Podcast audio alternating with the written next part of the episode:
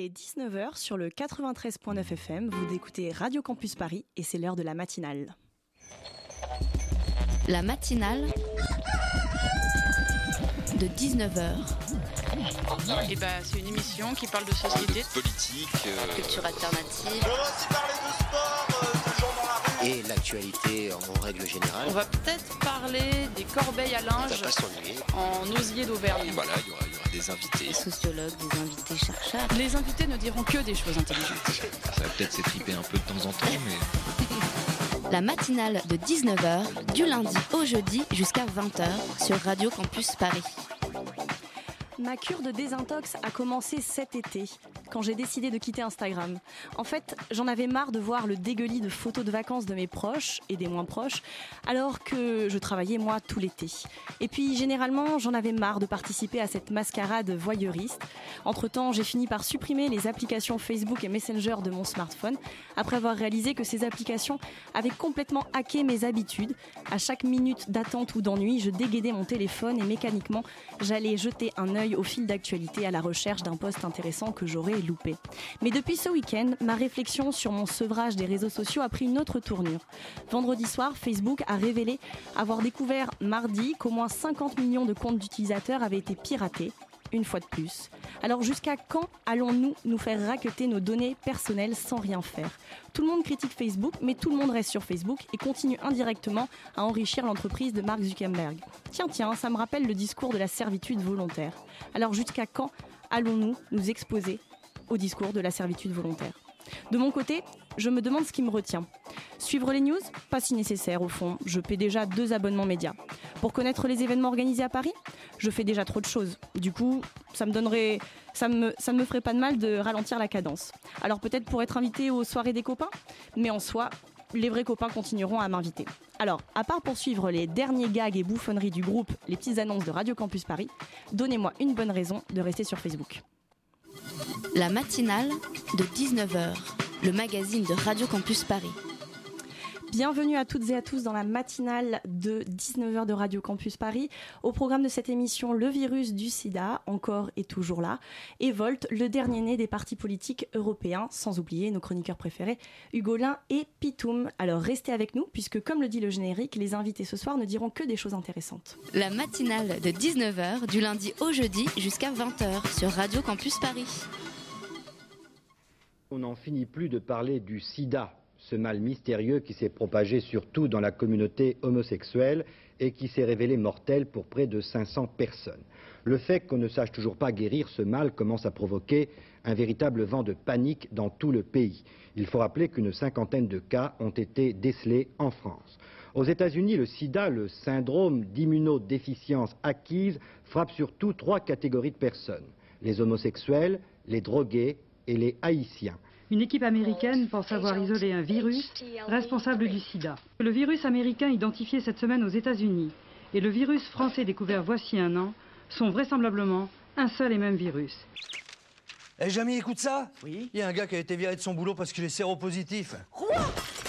Même pas ce que c'est que le sida Ouais, t'as raison, je suis sûr qu'ils savent même pas ce que ça vient, on va leur expliquer. À l'Institut Pasteur C'est ça, à l'Institut Pasteur Catherine de Médicis demande à Ronsard. Bonjour tout le monde, nous sommes à Club Paris et nous sommes venus vous donner un cours de prévention sur le sida parce que l'État français est incapable Non, non, de nous qui vous a informer. donné l'autorisation Non, non, il faut savoir que la capote, c'est la seule manière de se protéger pour la fellation. regardez pas ça. Il faut savoir que Ne le risque regardez pas, existe bel et bien. Vous- Oh, je vous demande de pas quitter cette le salle. Nous vivons le sida comme une guerre. Une guerre invisible aux yeux des autres. Pourtant, nos amis meurent. Et nous ne voulons pas mourir. Nous nous battons contre ceux pour qui l'épidémie est une aubaine car elle tue depuis plus de 10 ans dans l'indifférence générale. Ensemble, nous pouvons unir nos forces pour résister à l'épidémie et aux problèmes sociaux qu'elle engendre. Rejoignez-nous L'an passé, il a fait beaucoup parler de lui avec la sortie du film 120 battements par minute de Robin Campion dont on vient d'entendre un extrait. Lui, c'est le VIH, le virus de l'immunodéficience humaine. Alors certes, les années SIDA comprises entre les années 80 et 90, entre la découverte du virus et la mise au point des premiers traitements, sont désormais derrière nous. Mais aujourd'hui encore, on estime que 36,7 millions de personnes vivent actuellement avec le VIH, dont 18,2 millions seulement sous traitement. Où en sont les recherches recherches sur le sida et comment les soutenir. C'est précisément ce dont on va parler ce soir. Avec nous en studio, Florence Thune et Marine Charlier de SIDAction. Bonsoir mesdames. Bonsoir. Vous êtes respectivement directrice générale et chargée de communication de SIDAction Lutte contre le sida, euh, une association euh, créée euh, en 1994 sous le nom d'Ensemble contre le sida, connue du grand public pour son opération annuelle de levée de fonds le, le SIDAction. Et à mes côtés pour cette interview, Elodie de la rédaction de Radio Campus Paris. Salut Elodie, ravie de te retrouver pour une nouvelle saison. Alors, euh, avant de rentrer dans le détail des activités de, de SIDAction, j'aimerais qu'on revienne sur l'épidémie elle-même. Euh, à quoi ressemble la géographie du sida aujourd'hui dans le monde? Quelles sont les zones les plus exposées? Alors, on a, euh, on a beaucoup parlé euh, de l'Afrique, hein, notamment de l'Afrique australe, hein, qui était euh, extrêmement touchée, avec notamment l'Afrique du Sud, hein, qui est l'un des pays où il y a plus de personnes vivant avec le VIH dans le, monde. En revanche, ces dernières années, l'épidémie a, évolué, puisque autant en, Afrique subsaharienne, l'accès au traitement a permis aussi de, faire baisser le nombre de décès, notamment, et aussi le nombre de nouvelles contaminations, même si globalement, on a encore près de 2 millions, 1,8 million de nouvelles contaminations par an. Qui est encore euh, extrêmement important. En revanche, on est extrêmement inquiet euh, par ailleurs sur des zones comme l'Europe de l'Est mhm. ou la Chine, euh, là où l'épidémie explose. On a eu récemment la Russie, notamment voilà, la Russie qui a dépassé son million de personnes séropositives l'année dernière, la Chine qui a eu plus de 40 000 nouveaux cas en trois mois.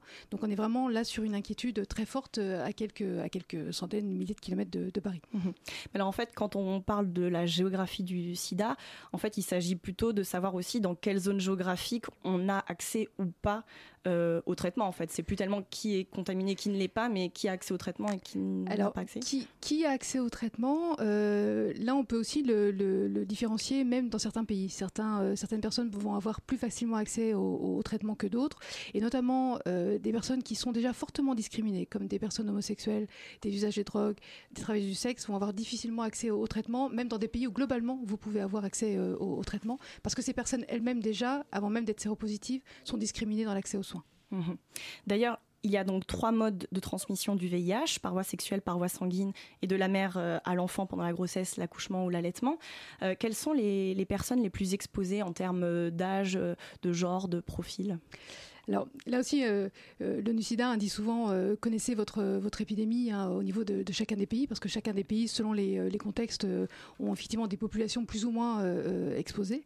de fait, on est selon pays, les pays des personnes, par exemple homosexuelles, qui vont être plus exposées parce qu'elles vont être plus discriminées, elles vont pas avoir accès aux soins. Dans d'autres pays, ça va plutôt être les jeunes femmes entre 15 et 24 ans. En Afrique subsaharienne, vous avez beaucoup de jeunes femmes entre 15 et 24 ans qui sont particulièrement touchées et qui sont les premières touchées par le, par le VIH. Et d'autres pays dont la population générale ne va pas être très touché, moins de 1% de la population générale est, contaminée. En revanche, vous allez avoir des taux de 34 35% parmi, par exemple, les prostituées. Donc on est vraiment à chaque fois sur euh, quelque chose qui, permet de, définir plus précisément qui est touché dans, chacun des pays. Alors dans la prévention, euh, comme euh, dans le soin, le problème majeur des personnes atteintes du sida, c'est surtout le tabou, c'est la représentation, la honte qui pèse sur le VIH. Quelles sont les stratégies de SIDAction pour lutter, pour combattre ce tabou et soulever un petit peu les, idées reçues. Alors, euh, souvent à d'action, on dit que euh, la science a avancé plus vite que les mentalités euh, et qu'effectivement, aujourd'hui, on peut avoir accès, notamment en France, accès facilement à, plus facilement à un traitement. En revanche, on essaie à d'action de faire en sorte notamment que plus de personnes vivant avec le VIH témoignent. Parce qu'en fait, les, peurs et les fantasmes reviennent quand le VIH devient invisible, quand vous n'arrivez plus à personnaliser, à avoir des personnes dans votre entourage qui, qui savent et qui disent qu'elles qu'elles sont séropositives. Et en fait, plus, moins vous avez de personnes dans votre entourage euh, qui euh, témoignent de leur séropositivité, plus finalement les vieilles peurs sur ce qu'est le VIH, ce qu'est le sida euh, reviennent. Et ça, on le, voit vraiment de manière très significative ces dernières années, où des personnes qui ne souhaitent pas parler de leur séropositivité, parce que finalement, elles ont accès à un traitement, elles ont la chance d'avoir un travail, finalement se disent, non, non, si je parle de mon, de VIH, je vais être discriminée. Mais ça invisibilise ces personnes et ça on, retrouve de nouveau de, fausses idées sur les, sur les modes de contamination, hein, des personnes pensant qu'on peut être contaminé en embrassant euh, mhm. une personne en serrant la main, en mangeant dans la même assiette qu'une autre personne. Et là, on est vraiment face à quelque chose qui, revient et qu'on ne pensait plus trouver. Euh. Justement, euh, les, fausses idées par rapport au VIH, est-ce qu'elles sont colportées par l'éducation sexuelle qui n'est pas toujours appropriée au lycée, au collège Et aussi, vous avez parlé du continent africain dans, à l'étranger, dans les autres pays.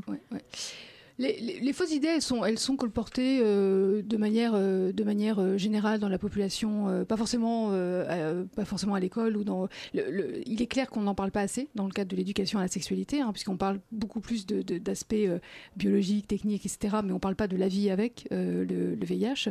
on ne parle pas suffisamment des différences aussi, hein, parce qu'il y a la discrimination liée au VIH et puis il y a la discrimination liée à la personne qui est porteuse du, VIH parce qu'elle va être homosexuelle, parce qu'elle va être mm-hmm. usagère de drogue. Donc les, les discriminations euh, s'enchaînent. Voilà, exactement.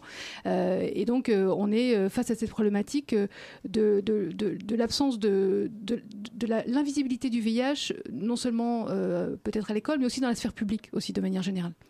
Alors juste, je rappelle, parce que vous êtes sans doute amené à, le faire euh, très régulièrement, donc du coup j'en prends la charge aujourd'hui, que le VIH, donc c'est un virus qui affaiblit le système immunitaire de chez l'être humain. Mhm. On parle donc de séropositivité, et le SIDA en revanche, c'est lorsque le VIH, avec le temps, euh, affaiblit le, système immunitaire et que la personne porteuse du virus euh, commence à développer des signes d'infection.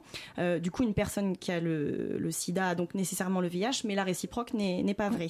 Alors aujourd'hui, combien de personnes euh, séropositives vivent en France correctement avec un traitement alors, aujourd'hui, euh, on a environ 150 000 personnes qui vivent avec le VIH euh, en France, euh, mais environ 25 000 ne le savent pas. Donc déjà, ces 25 000-là, elles, développent la, maladie, ou en tout cas, le, virus continue à se multiplier, alors qu'elles ne savent pas qu'elles sont séropositives.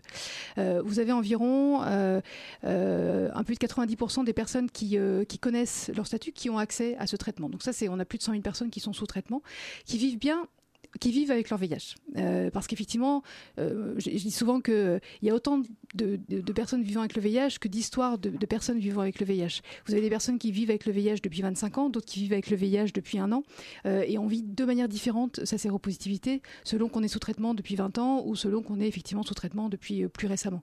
Les effets secondaires des médicaments sont différents, étaient différents il y a, il y a 20 ans ou il y a, il y a, 15 ans.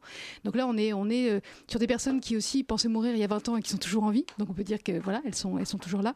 Mais effectivement, euh, on est sur euh, des, histoires de vie différentes. Justement, qu'est-ce que ça fait psychologiquement à ces personnes à qui on a dit il y a 20 ans qui ne vivraient pas Aujourd'hui, dans quel état euh, elles sont alors qu'elles ont survécu ces 20 années? Alors, Là aussi, il y a eu un passage pour, euh, ceux et celles qui, effectivement, euh, pensaient euh, mourir assez rapidement, en tout cas, qui avaient fait parfois des projets, alors non pas des projets de vie, mais des projets de fin de vie, hein, qui parfois s'étaient préparés, ont eu toute une période d'adaptation, vraiment, ont dû réapprendre à vivre avec le VIH et à se défaire de l'idée de, ne pas mourir. Certains avaient arrêté, par exemple, d'avoir des projets professionnels, avaient abandonné l'idée de fonder une famille, et ont dû vraiment, ça, paraît surprenant hein, de, de, de, dire ça, mais étaient tellement préparées à la mort qu'elles ont dû réapprendre à vivre avec cette idée de finalement vivre longtemps.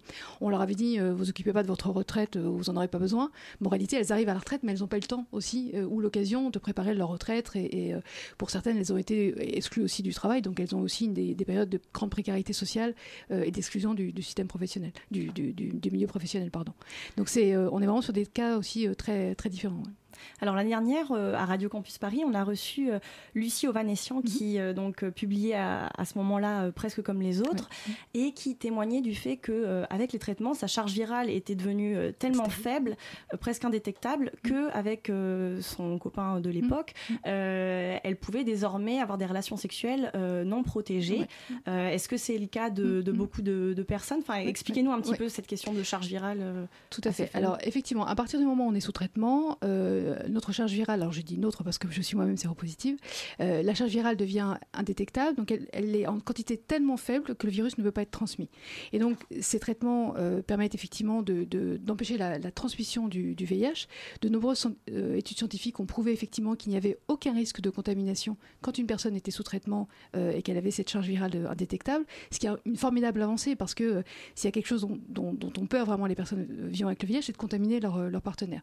effectivement, comme Lucie, euh, je peux effectivement témoigner, moi je suis en couple séro-différent euh, et on n'utilise pas de préservatif parce qu'on est non pas dans une relation non protégée tout court, mais on est dans une relation protégée par les traitements, ce qui est différent.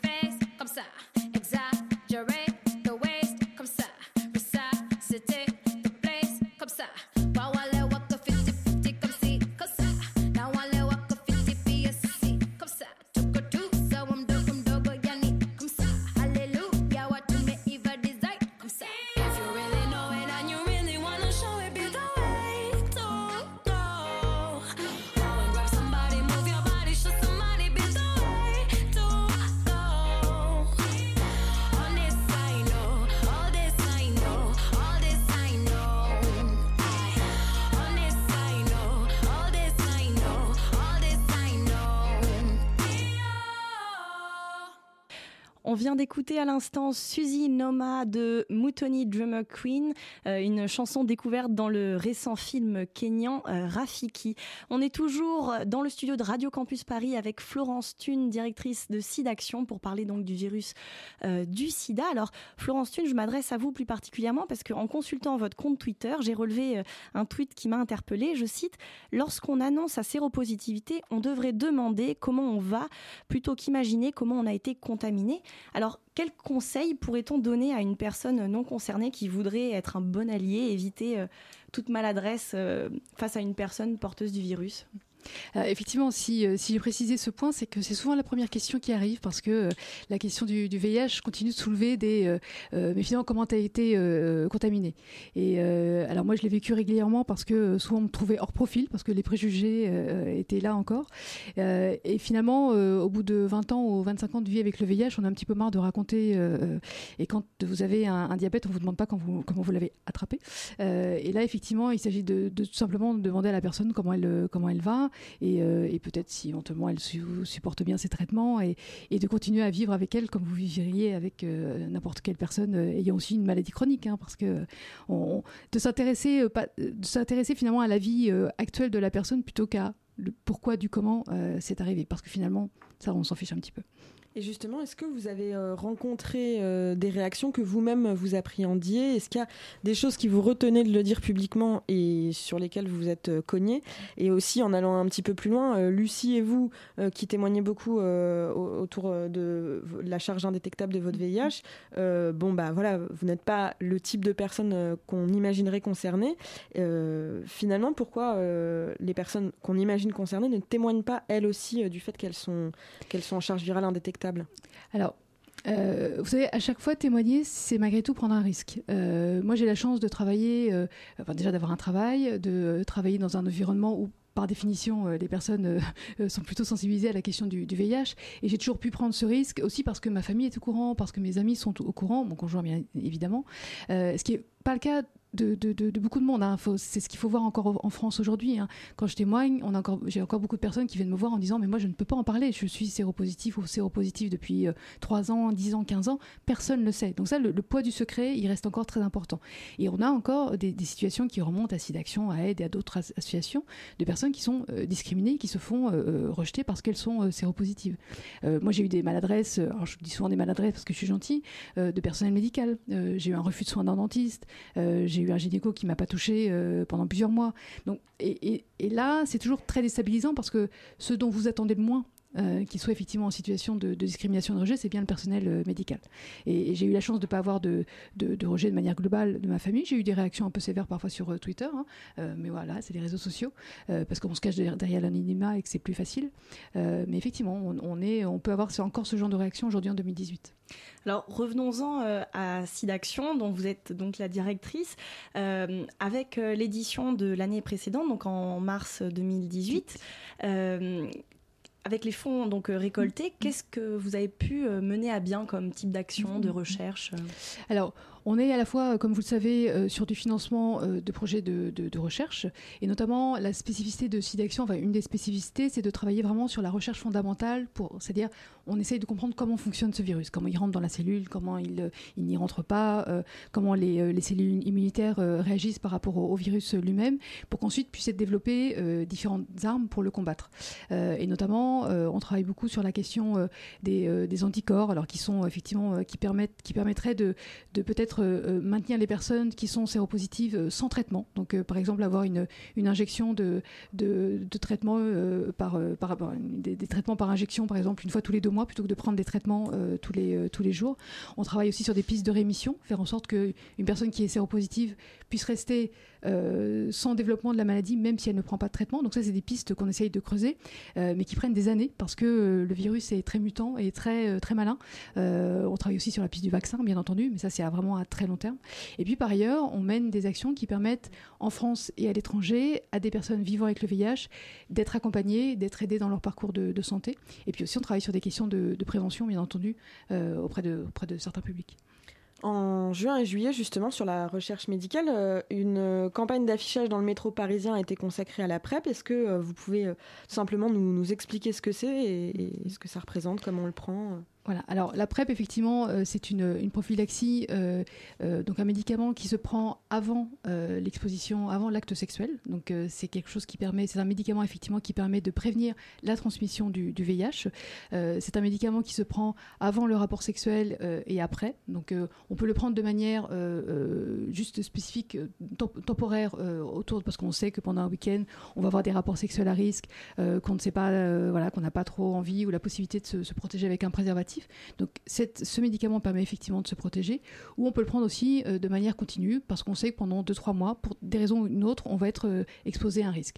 Je vous prends un exemple, euh, une, une- une jeune femme qui, qui, ne peut pas imposer de préservatif à son partenaire, et on a par exemple des, situations de, par exemple, de jeunes femmes migrantes qui arrivent, qui ont fait tout leur parcours migratoire, qui viennent de, loin, qui arrivent sur Paris, qui sont parfois logées par des personnes et qui échangent en fait des échanges, des rapports sexuels contre un logement. Sinon, elles se retrouvent à la rue. Et ben, ces personnes, parfois, elles sont contraintes d'avoir des rapports euh, sans préservatif euh, et elles veulent quand même essayer de se protéger. Alors, euh, elles, ont, elles peuvent avoir accès, avec un vrai suivi médical, à ce type de traitement. Euh, donc, vous voyez, on n'est pas juste dans une situation où on se dit, oh, mais les gens, ils n'ont pas envie de porter de préservatif et finalement, euh, ils, se contentent d'avoir un, un- un médicament. On est sur vraiment des situations où les personnes ne, ne peuvent pas euh, porter de, de- de préservatif ou font le choix de se dire, euh, bah, finalement, avec ce traitement, euh, ça me permet d'être quand même bien suivi. C'est, je voudrais pas simplifier, c'est-à-dire que c'est pas juste prendre un traitement, Euh, prendre la PrEP, donc ce médicament, c'est avoir un suivi tous les trois mois à l'hôpital. C'est, c'est une vraie démarche aussi de, de C'est sous santé. prescription. Voilà, c'est sur prescription. Il faut aller tous les trois mois à l'hôpital. il faut aller en pharmacie. Il faut subir des examens. Donc, vous voyez, c'est c'est c'est pour ça que c'est réservé aussi à des personnes qui vraiment se disent je peux pas, quelle qu'en soit la raison, utiliser le préservatif. Et nous, on continue de dire le préservatif, c'est quand même le moyen le, moins coûteux, le plus efficace, le plus rapide, euh, le, plus, le plus accessible. Mais la, PrEP aussi est efficace, mais dans certaines occasions. Alors euh, cet été, à l'occasion de la 22, 22e édition pardon, de la conférence internationale sur le sida, euh, ONU SIDA a tiré la sonnette d'alarme euh, en pointant un relâchement dans la prévention et les coupes budgétaires qui font craindre du coup un rebond de l'épidémie. Dans ces conditions, l'objectif de 30 millions de patients traités d'ici euh, 2020 et la fin de l'épidémie en 2030, euh, tout ça semble bien compromis. Est-ce que vous partagez ces inquiétudes? Oui, tout à fait. On est, on est très inquiet sur, sur le retard qu'on prend déjà par rapport aux objectifs qui étaient prévus pour, pour 2020. On ne sera pas aux 3,90. on est inquiet aussi de la politique de Trump, par exemple, hein, qui, qui est vraiment un vrai effet négatif sur l'accès, par exemple, des femmes au planning familial et aux soins VIH. On voit vraiment du, recul sur ces aspects-là. Et on est vraiment inquiet, effectivement, sur ce risque de, reprise de l'épidémie, de cas aussi de, de, résistance au traitement qui se développe si les gens sont, sont plus suivis. Il faut l'argent pour continuer à mettre l'ensemble des personnes séropositives sous traitement et pour toute leur vie pour l'instant. Très bien. Eh bien, merci Florence Thune euh, d'avoir fait escale à Radio Campus Paris. Je précise qu'en attendant le SIDAction de mars 2019, euh, euh, vous organisez en collaboration avec le Louvre-Lens une exposition sur l'amour jusqu'au 21 janvier 2019. donc, vous êtes partenaire de cette exposition. Et puis, vous, si vous souhaitez soutenir SIDAction, n'hésitez pas à parler de l'opération des chefs solidaires auprès de vos commerçants pour qu'ils participent à l'événement du 24 novembre au 1er décembre prochain.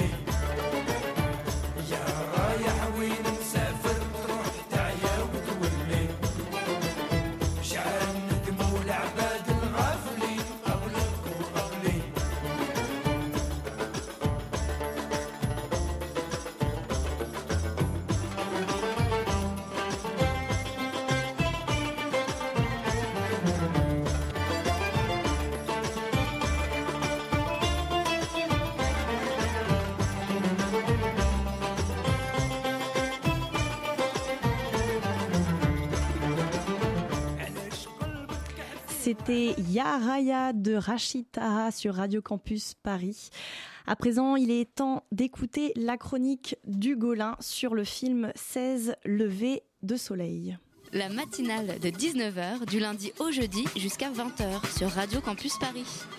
Salut Golin.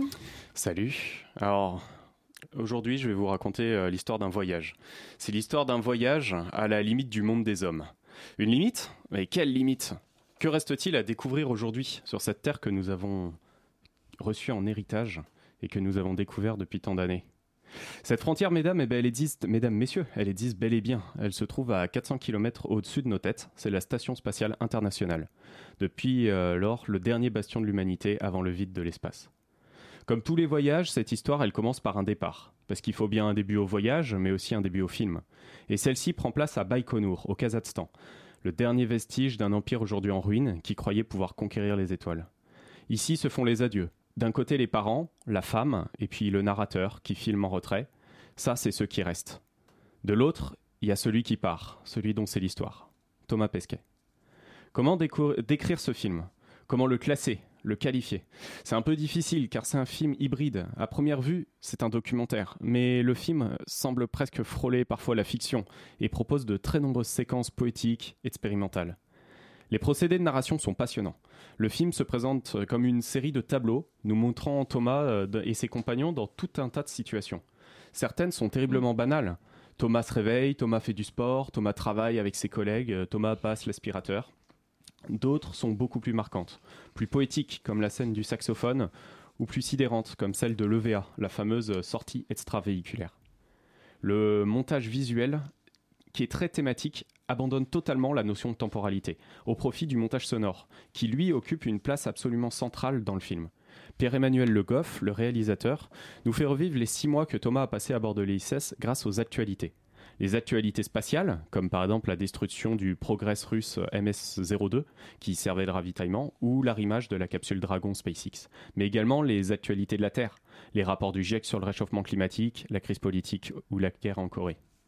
La crise de Corée. Surplombant nos petits soucis du quotidien, une Américaine, un Français et un Russe écoutent en silence le bruit du monde. Leur existence est ambivalente, abrités dans la plus puissante des artefacts humains, forteresse de technologie surplombant nos crises politiques puériles. Ils sont dépendants des puissances politiques qui les ravitaillent en eau, en vivres et en oxygène, et qui, dont le bon vouloir, le bon vouloir conditionne totalement leur présence. À la fois si proches des étoiles et en même temps si fragiles, ils, ils observent l'humanité se chamailler vainement pour le contrôle de la planète Terre. Vue de l'espace, elle semble si petite, accompagnée de la musique du saxophoniste Guillaume Perret et des textes de Antoine de Saint-Exupéry, les images de la Terre défilent. Les myriades de couleurs, les villes, les mers, les océans, les déserts, les montagnes, les aurores boréales. Nous découvrons la Terre comme Thomas a pu la voir pendant tout ce temps. Et lorsque, vers 1h45 de film, j'ai vu la France apparaître sur l'écran, mon cœur s'est serré. Je suis là. Nous sommes tous là, quelque part, en dessous, tous figurants lointains de l'histoire qui nous est contée. Au moment de redescendre, le 2 juin 2017, Thomas Pesquet avait passé 196 jours en chute libre autour de la Terre. Au cours de chacune de ces journées, de ces petites tranches de 24 heures, alors que nous, ici, nous continuons nos petites vies nous, euh, banales, insouciantes, lui, depuis l'espace, il regardait le monde tourner, et chaque jour, il pouvait assister à 16 levées de soleil. Merci Hugolin. La matinale de 19h sur Radio Campus Paris. Qui aurait pu imaginer qu'après la Seconde Guerre mondiale et la chute du communisme en Europe, des pays qui s'étaient si violemment affrontés allaient pour la première fois dans l'histoire s'unir librement. Près d'un demi-milliard de citoyens qui ont leur propre passé, leurs propres racines, une diversité qui fait l'Europe d'aujourd'hui et de demain. Le 9 mai 1950, Robert Schuman annonce la création de la communauté européenne du charbon et de l'acier. L'Europe ne se fera pas d'un coup. 1957, la signature du traité de Rome donne naissance à l'Europe des six, France, Allemagne, Italie, Benelux.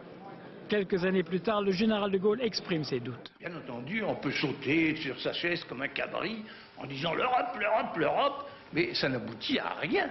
Pourtant, en moins de 40 ans, l'Europe passe de 6 à 15 membres, de la Finlande au nord à la Grèce au sud. En 1989, le mur de Berlin tombe. Les portes de l'Europe s'entr'ouvrent pour les anciens pays du bloc soviétique. La montée de l'extrême droite en Europe est un phénomène global et ça a lieu dans toutes les démocraties libérales, européennes et occidentales en général. Il y a, différentes causes. Euh, il y a la crise socio-économique, mais on n'explique pas tout par cette crise socio-économique. On pourrait dire que c'est les vagues migratoires. Enfin, il y a des villages hongrois qui se mobilisent derrière l'extrême droite, qui n'ont jamais vu euh, le moindre euh, réfugié ou le moindre migrant. Il y a une explication générale qui est l'incapacité euh, des euh, démocraties libérales aujourd'hui à, à produire un horizon collectif qui permette de mobiliser les électeurs et les gens. Donc il y a une défiance généralisée vis-à-vis des institutions en place, et c'est l'extrême droite qui en profite le plus. En mars 2017, une poignée de jeunes Européens scandalisés par le vote en faveur du Brexit et las des politiques trop pétriquées des partis nationaux ont décidé de fonder Volt, un mouvement progressiste pan-européen et transnational. Et à l'approche des élections européennes de mai 2019, ils espèrent peser sur la scène politique, d'autant qu'avec le départ du Royaume-Uni, la France gagne 5 sièges au Parlement européen. Avec nous en studio ce soir, Louis Abella, responsable de la communication de Volt France. Bonsoir Louis. Bonsoir. À mes côtés, Louise pour mener cette co-interview. Bienvenue Louise. Bonsoir. Alors, pour commencer, Louis, euh, expliquez-nous comment est née euh, l'idée de Volt. Bah, c'est assez simple. Euh, Au moment du Brexit, Andrea Venzon, un Italien euh, étudiant euh, au Royaume-Uni, euh, voit la montée des, des populistes et comprend que euh, visiblement les partis traditionnels ne font pas assez euh, font des paris parfois. Euh, on voit bien David Cameron a fait un pari sur, sur ce référendum du Brexit, qu'il a perdu, lamentablement. Et il n'y a pas d'alternative crédible pour la jeunesse qui se sent européenne. Et même pour les personnes plus âgées qui se sentent également européennes. Personne ne fait cet effort-là. Alors au lieu de continuer à se plaindre dans son coin et de dire oui mais les populistes continuent à monter, ils mentent, ils manipulent les masses, il a décidé de, de tenter un mouvement. Au départ une simple page Facebook euh, qu'il a créée avec euh, Colombe Cahen Salvador, une française. Qui elle était basée aussi à Londres ou en France? Euh, Elle était également à Londres je crois. Et Damian Boslager, ils, ils, ont fait des études ensemble, ils se sont rencontrés en tout cas via leurs études. Et ils ont donc décidé ensemble de faire une page Facebook et se sont rendus compte en, quelques instants qu'il y avait euh, une demande pour ce type d'offres politiques. Euh, pas juste parce que bah, ils ont eu des likes, mais tout simplement parce que les, les personnes qui les likaient leur demandaient comment est-ce que je peux vous aider à faire davantage? Partant de là, ils ont commencé à faire euh, leurs recherches, comment fonder un, mouvement politique, comment fonder un parti, une association, regarder juridiquement quelles étaient leurs possibilités. Et il y a donc je dirais 16 mois. Ils ont fondé donc l'association Volt Europa, donc euh, on va dire le parapluie pan-européen de, tous nos petits mouvements. La maison mère. Voilà. Euh, et euh, désormais, nous avons neuf partis politiques constitués en Europe, donc des partis qui peuvent se présenter aux élections européennes. Et nous sommes présents dans 30 pays différents, donc les, les 27, le Royaume-Uni, la Suisse et l'Albanie. D'accord. et alors, comment concrètement s'organise un parti transnational euh, euh, comment, comment vous communiquez entre vous Comment vous harmonisez vos, vos, actions, vos, programmes? Alors, euh, en ce qui concerne l'harmonisation des, programmes, on est évidemment conscient que tous les pays n'ont pas les mêmes mhm. problématiques, n'ont pas les mêmes besoins, et il faut donc avoir au moins une ligne commune des valeurs sur lesquelles nous sommes tous d'accord. Euh, dans le cas des européennes, nous avons un programme qui va être euh, présenté les 27 et 28 octobre lors de notre Assemblée générale à Amsterdam. Euh, on l'a appelé la déclaration d'Amsterdam parce qu'on n'a pas été très originaux dans d'autres titres, mais il s'agira du programme dans toute l'Europe que nous allons présenter aux électeurs afin de, leur dire clairement, voilà, si on est élu, si on arrive à constituer un groupe au Parlement européen, voilà ce qu'on veut faire pour l'Europe. Et alors, quel est le profil sociologique euh, des sympathisants de, Volt? Alors c'est à la fois très varié et ça dépend énormément des pays. En France, il est, vrai qu'on a principalement des étudiants en fait qui nous ont rejoints. Euh, à l'échelle de l'Europe, la moyenne d'âge est de 35 ans. Donc plus vraiment des étudiants. C'est plus des étudiants, ouais, voilà. des jeunes actifs. Euh, on a autant, je sais qu'on a, on a une personne née dans les années 40, ils sont pas très nombreux, je dois, je dois le reconnaître, ça reste un mouvement assez jeune, mais on a euh, vraiment de tout le monde. On peut avoir euh, autant des, des, agriculteurs, je sais qu'en Irlande, on, a quelques agriculteurs qui nous ont rejoints. On a à la Corogne des anciens pêcheurs, si je me souviens bien. On a aussi des, des CSP, on a une, partie de la génération Erasmus évidemment, mmh. mais euh, c'est assez varié en fait, hein, euh, selon les pays aussi euh, évidemment. Et alors, quelle est la proportion de sympathisants qui avaient déjà eu une expérience militante partisane auparavant? Elle est relativement faible. Alors en France, il faut considérer qu'on a quand même récupéré quelques militants d'autres partis, dont je ne citerai pas le nom, qui ont pu être déçus par d'autres initiatives politiques. Euh, essentiellement des étudiants qui s'étaient engagés un moment, qui, ont vu un appel d'air, qui ont pensé que ça, pouvait provoquer un changement, qui ont été déçus et qui nous ont rejoints. Mais dans le reste de l'Europe, euh, en Allemagne notamment, ce sont des personnes qui n'avaient juste jamais pensé à, aller euh, militer parce qu'elles n'étaient pas satisfaites de, de l'offre qu'elles avaient sur place. Alors Louise, je crois que tu as une question à poser à Louis. Oui, concernant le mouvement, du coup, il est pan-européen. Et donc l'instaurer au niveau européen, justement, ça doit demander un, ça doit être un défi incroyable. Euh, comment est-ce que vous, vous comptez euh, mettre en place euh, vos idées et, comme vous le faites maintenant et pour le futur? Alors, c'est-à-dire mettre en place nos, idées, c'est-à-dire appliquer notre programme? Oui. D'accord. alors, en fait, déjà, en, est, en ayant des élus, forcément, c'est la base du combat politique. Euh, actuellement, notre première élection, en réalité, ce n'est pas les, élections européennes, ce sont les élections euh, communales en Belgique, où nous avons des candidats à XL, euh, Etterbeek et Anvers. Et donc forcément, de ce point de vue-là, notre programme, nos grandes lignes directrices sont adaptées à une échelle locale, essaie de répondre aux problématiques des Bruxellois. Euh, et euh, nous cherchons donc à avoir des élus à ces conseils municipaux afin de pouvoir les appliquer. Mais on peut euh, peut pas considérer, voilà, on va avoir un gouvernement européen issu de Volt. Ça n'existe pas, il n'y a pas de gouvernement européen. Donc nous devons d'abord avoir nos élus à tous les échelons, locaux, nationaux, régionaux et européens. Il se trouve que les élections européennes sont les, sont les premières à l'échelle du mouvement, mais ce n'est absolument pas l'objectif même. Donc on va appliquer ce programme autant que possible partout où on a des élus.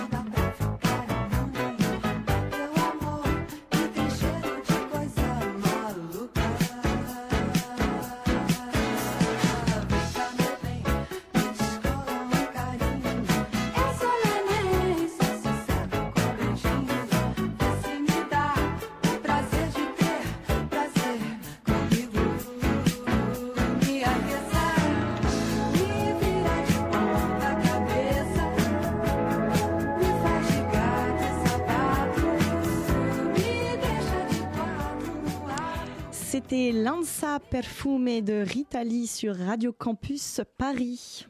La matinale de 19h du lundi au jeudi jusqu'à 20h sur Radio Campus Paris. On est de retour en studio avec Louis Abella pour parler de Volt, un mouvement progressif pan-européen qui a récemment vu le jour et qui espère constituer un groupe politique Alors, au Parlement européen Si, après les si je élections. peux juste vous corriger, Oui. c'est un mouvement progressiste. Progressiste, pardon, excusez-moi, c'est une coquille sur mon conducteur. Alors, euh, Volt est quand même né euh, au Royaume-Uni, vous nous l'avez euh, expliqué tout à l'heure à Londres. Par des étudiants européens. européens, bien sûr. Enfin, continentaux, on va dire. Voilà. Est-ce qu'il existe du coup Volt au Royaume-Uni?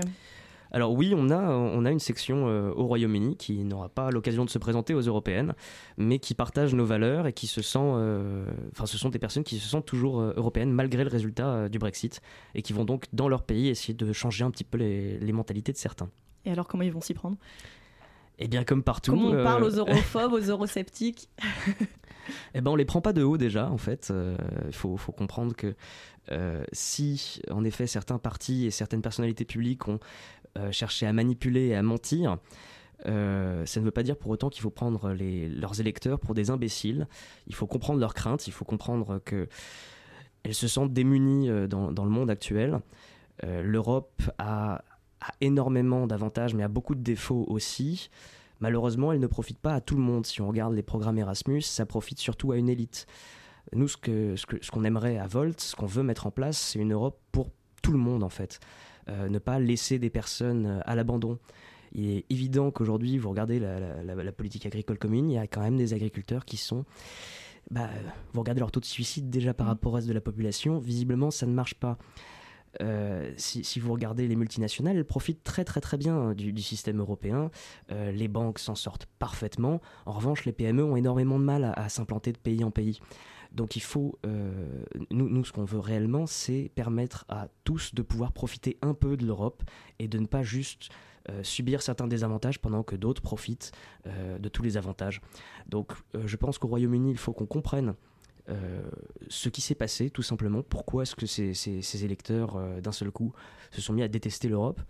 Euh, pourquoi est-ce que les, les- les responsables politiques britanniques, pendant euh, 40 ans, ont décidé de tout mettre sur le dos de l'Europe euh, avec une facilité déconcertante et aller leur parler, aller leur expliquer que non, l'Europe, euh, ça, n'est- pas mauvais, euh, l'Europe n'est pas là pour leur, leur retirer euh, euh, leur souveraineté nationale, et euh, l'Europe peut leur apporter aussi à eux. Euh, voilà, faut, faut, faut juste multiplier euh, l'explication. Pendant que euh, certains euh, populistes vont gueuler une fois à la télé, bah nous, il faut qu'on y aille 15 fois expliquer. Alors, on a du mal encore à vous situer sur l'échiquier politique. Vous vous déclarez ni de droite ni de gauche, tiens, tiens. Mais alors, qu'est-ce qui vous inspire en termes de personnalité politique publique? Eh bien, c'est une question particulièrement compliquée qui, qui nous inspire. Euh, Tous ceux qui ne prennent pas les électeurs pour des cons, déjà. J'ai envie de vous Ou même dire- des personnalités Non, mais- publiques, tout simplement. Enfin, pas forcément politiques, mais euh, voilà, des, des Non, icônes ou je c'est-à-dire sais pas, dont en- les en France, discours euh, vous on, parlent. on- on peut considérer, euh, sans être d'accord avec, de- avec ces personnes dans leur ensemble, on peut considérer qu'il y a eu des, des- des hommes politiques français qui ont eu une certaine idée de l'Europe. Euh, et qui en tout cas ont toujours cherché à, la défendre d'une certaine manière, même si on n'est pas d'accord sur tout. De Gaulle est, un- exemple. Il avait, euh, il avait une idée de l'Europe, certes, et pour lui, il ne fallait pas sauter sur sa chaise comme un cabri, mais il, avait ces idées-là.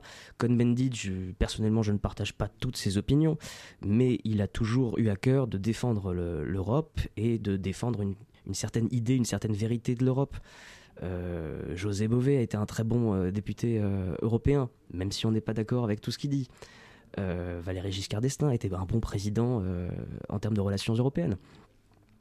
On, ne cherche pas à s'inspirer d'une personne en particulier, d'un leader. On essaie de construire un mouvement par la base. Donc, quand on construit notre programme, c'est tous les militants peuvent déposer des amendements sur certaines mesures, propo- proposer des mesures. Euh, ils vont tous pouvoir voter sur ces amendements, ces mesures et sur le programme complet. Euh, on est dans la co-construction, donc on ne cherche pas à avoir un leader charismatique euh, dont on s'inspire et dont on reprend le, le combat. On va chercher partout en Europe quelles sont les idées qui ont fonctionné et on va essayer de les réadapter au niveau local dans chacun des pays européens. Et euh, la politique euh, progressiste que prône Volt, est-ce qu'elle a déjà été mise à exécution dans d'autres pays ou, dans des gouvernements? Bah, C'est-à-dire que quand on parle de progressisme, c'est euh, la défense de l'égalité, de la justice, des droits des minorités, tout simplement les droits de l'homme. Donc oui, à différents niveaux, c'est appliqué dans certains pays. Je- juste, j'interviens parce que euh, dans, dans votre programme, vous expliquez que vous ne voulez mettre en place que des politiques publiques qui ont fait leurs preuves. Donc très concrètement, quelles sont ces politiques publiques finalement qui ont fait leurs Bah. preuves dans différents pays et que vous souhaiteriez appliquer de façon homogène euh, à l'Europe? C'est-à-dire que par exemple sur, sur l'égalité femmes-hommes, Euh, on le voit bien dans les grandes entreprises, les conseils d'administration sont quand même essentiellement masculins. Euh, nous, on prend le fait de mettre un 40% de minimum, euh, soit minimum homme, soit minimum femme, afin d'avoir une représentativité plus, plus équitable dans les, dans les conseils d'administration. en termes de politique progressiste, il y a des choses sur lesquelles on ne négocie pas, le droit à l'avortement les, droits homosexuels, c'est des choses sur lesquelles on ne négocie pas. Donc c'est pas tant euh, est-ce que ça a fait ses preuves, le mariage gay, est-ce qu'il a fait ses preuves en France? Non, c'est simplement une avancée qui est normale dans une société moderne. Et ça, on, on, entend l'appliquer euh, dans toute l'Europe et ne pas transiger sur ce, sur ce type de questions. Là, vous prenez euh, comme exemple des, des, droits sociaux, certes qui ne sont pas acquis partout, mais des droits sociaux, mais quand il s'agit de politique publique, bah, il y a quand même des mécanismes. C'est-à-dire que vous me parliez de progressisme, donc. Oui, oui, oui, oui, oui, mais on peut être progressiste dans des politiques euh, économiques, dans des politiques euh, euh, diplomatiques, enfin, je veux dire, il n'y a pas que, que le social. Donc, donc concrètement, quelles sont vos, vos, différentes pistes sur le plan de l'écologie, sur le plan de l'économie, sur le plan des, bah, par, exemple, sur, par exemple, sur, sur l'écologie, on aimerait mettre en place un, un marché carbone, une taxe carbone à l'échelle de l'Europe, parce que la taxe carbone a fait ses preuves dans, dans certains endroits. Alors en France, il y a eu quelques ratés sur le marché du carbone, mais euh, faut pas jeter le bébé avec l'eau du bain. Euh, mettre en place cette taxe carbone à l'échelle de l'Europe, ça permet de niveler, euh, d'éviter de mettre les pays en concurrence sur le, carbone. certaines questions ne se règlent qu'au niveau européen, les questions environnementales notamment. Donc un exemple assez simple de, choses qui a fonctionné dans le reste de l'Europe, la taxe carbone, et on entend la mettre en place dans toute l'Europe. Euh, retirer les subventions à euh, certaines énergies fossiles, en France très longtemps le diesel, euh, c'est essentiel. Si on veut obliger cette transition énergétique, si on, si on veut la rendre profitable à tous, il faut qu'on subventionne donc la, la création d'infrastructures d'énergie renouvelable et que dans le même temps on taxe les énergies fossiles. Je ne sais pas si ça répond tout à fait à votre question. Et sur la question des migrants Alors, sur la... Sujet éminemment européen, et justement, il y a quand même un, hiatus entre ceux qui voilà, euh, gèrent la, crise à leurs frontières et puis voilà, ceux qui euh, souhaiteraient une, une, solidarité à l'échelle européenne, des mécanismes de solidarité, et euh, voilà, parce qu'il y a quand même une asymétrie selon le, la, géographie de notre pays. Tout, tout, tout à fait. Euh, et, nous, nous sommes. Euh, déjà, il faut, séparer la question des, réfugiés et des migrants. Euh, il faut une solidarité totale en Europe sur la question des réfugiés. Il n'est pas normal que l'Italie prenne de plein fouet cette crise des réfugiés et que derrière, bon, bah, la Suède ne participe pas énormément à la solution. sur la question des migrants, il faut, il faut toujours rester dans, il faut respecter les droits humains élémentaires, en fait. C'est euh, permettre à, ces migrants de, venir, de demander s'ils peuvent rester. C'est normal. Il faut le faire par des filières légales, par contre. Oui, pardon. non, pardon, allez-y. Et alors, euh, j'ai remarqué du coup que là, vous vous présentiez à Bruxelles aux élections euh, municipales. Tout vous à comptiez, euh, vous, euh, vous, souhaitiez aussi vous présenter donc aux élections européennes. Donc à chaque fois, ce sont des scrutins de liste. vous avez pas, vous avez, en tout cas, vous avez vocation à être un parti plutôt horizontal, sans chef. Est-ce que vous excluez des, des élections à scrutin uninominal? Absolument pas, il se trouve juste que hasard du calendrier, ce sont les premières élections qui, arrivent pour nous. Mais euh, ça, ne signifie pas qu'on ne se présentera pas si ce sont des élections qui ne sont pas par liste en fait.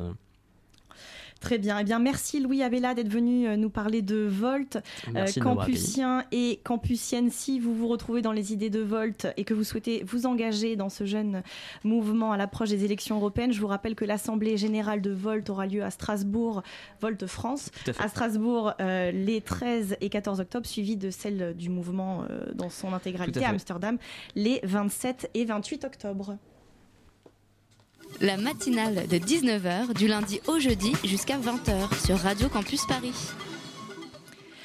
À Radio Campus Paris, il y a deux types de chroniqueurs. Il y a les types à l'ego plus boursouflé qu'un bubon acnéique, aux chevilles plus larges encore que le cul de Guy Carlier et au melon modèle géant façon couille de baleine bleue. Ces types à la gouaille certes vivifiantes mais au fond creux et insipides qui usent et abusent de leur temps d'antenne pour déblatérer des monologues sans queue ni tête sur leur week-end champêtre au fin fond du Morvan et pour qui une pluie fine sur euh, les forêts de feuillus en plein bois de juillet constitue le summum de l'exotisme puisqu'ils sont corses. Sinon, il y a les autres qui sont juste meilleurs mais moins barbus, comme Pitoum. Bonsoir Pitoum. Bonsoir Inès. Oh là là, tu me flattes. On n'avait pas été aussi attentionné envers moi depuis ma dernière analyse d'urine, diront. Quel lancement, c'est troublant de sincérité, ça m'émeut. Je devrais décidément les écrire beaucoup plus souvent. Inès, Inès, rayon de soleil matinalier en cette fin de journée d'automne maussade, printemps cristallin dans nos oreilles à deux doigts d'hiberner. Auditoire, urne secrète où je cache mes désirs révolutionnaires les plus enfouis, mon isoloir. Nous sommes mardi et à deux doigts de la démission de Colomb, ce qui serait quand même la meilleure nouvelle de la semaine depuis la mort de Michel Sardou. Mais non Pitoum, c'est Aznavour qui est mort. Pardon? C'est Charles Aznavour qui est mort cette semaine. La bohème, hier encore, emmenez-moi. Ah merde Mais, euh, mais du coup, Sardou... euh, Bah il est toujours vivant. Ah non Non, mais on m'a dit un vieux chanteur à texte, réac, qui était crevé. J'avoue que j'y ai cru un instant. Putain, c'est pire que des punaises de lit, ces machins-là. bon, plouf plouf, je reprends. Nous sommes mardi à deux doigts de la démission de Colomb, ce qui serait quand même une meilleure nouvelle cette semaine que la mort de Charles Aznavour. Quoiqu'un exilé fiscal en moins, c'est toujours ça de gagner. Bonjour la semaine dernière, j'évoquais avec un enthousiasme certain la possibilité d'une dictature écologique, tout en suggérant à ton humble cervelet auditoire que voter pour l'écologie, c'est-à-dire contre le capitalisme, hein, ne faisons pas nos mijaurés, voter pour l'écologie donc était une alternative encore viable à la perspective beaucoup plus réjouissante finalement que des, euh, bah, d'avoir des tickets de rationnement pour bouffer des steaks de soja. Eh bien, crois-le-ti, crois-le-ti pas, j'ai été entendu. Alors pas dans nos vertes contrées, hein, où nos concitoyens, qui, on ne le rappellera jamais assez, donnent envers l'an citoyen con, où nos concitoyens digestes sont trop occupés à s'intéresser à un doigt d'honneur sur une photo avec Macron, alors qu'on devrait surtout se demander comment ça se fait qu'en un an de présidence et au moins 3 milliards d'images, ce soit la première fois que ça arrive quand même. Nous sommes beaucoup trop bien élevés, si tu veux mon avis. Pas dans nos, donc pas dans nos vertes contrées, disais-je, mais chez nos cousins du Grand Froid, du côté des rives Saint-Laurent, fleuve le mieux sapé du monde, au Québec, qui n'est pas une île, d'ailleurs je le précise pour les macronistes qui sont moyens balèzes en géographie, on sait.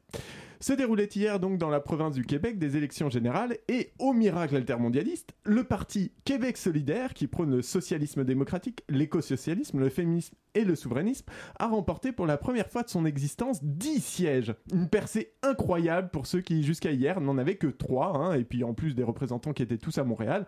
Non seulement le parti enregistre ses 10 victoires en, dehors de son fief euh, boboisant, hein, en reportant des, des circonscriptions pardon, dans les terres reculées de la province, mais en plus ses candidats sont arrivés en deuxième position dans 12 circonscriptions.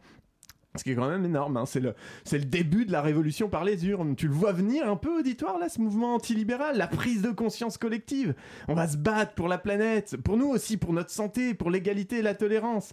Putain, ça fait du bien ces nouvelles. Je sais pas toi, mais moi, quand j'ai lu ça, ça a été une bouffée d'espoir, hein, un shot d'énergie militante. Je suis prêt à aller me battre partout contre le néolibéralisme de la clique gouvernementale, à aller troller du néocon dans les rues et sur les marchés. Elle arrive la solution, elle monte, elle grimpe.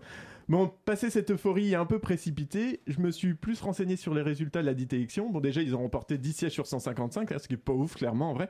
Et surtout, les grands gagnants de cette élection, c'est la coalition Avenir Québec, mouvement nationaliste anti-immigration qui remporte la majorité absolue.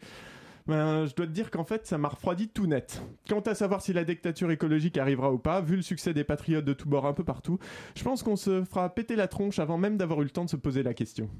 Merci Pitoum. Et que vois-je? Il est bientôt 20h, la matinale de 19h, c'est fini pour aujourd'hui. Mais pas de panique, elle revient demain avec Nina.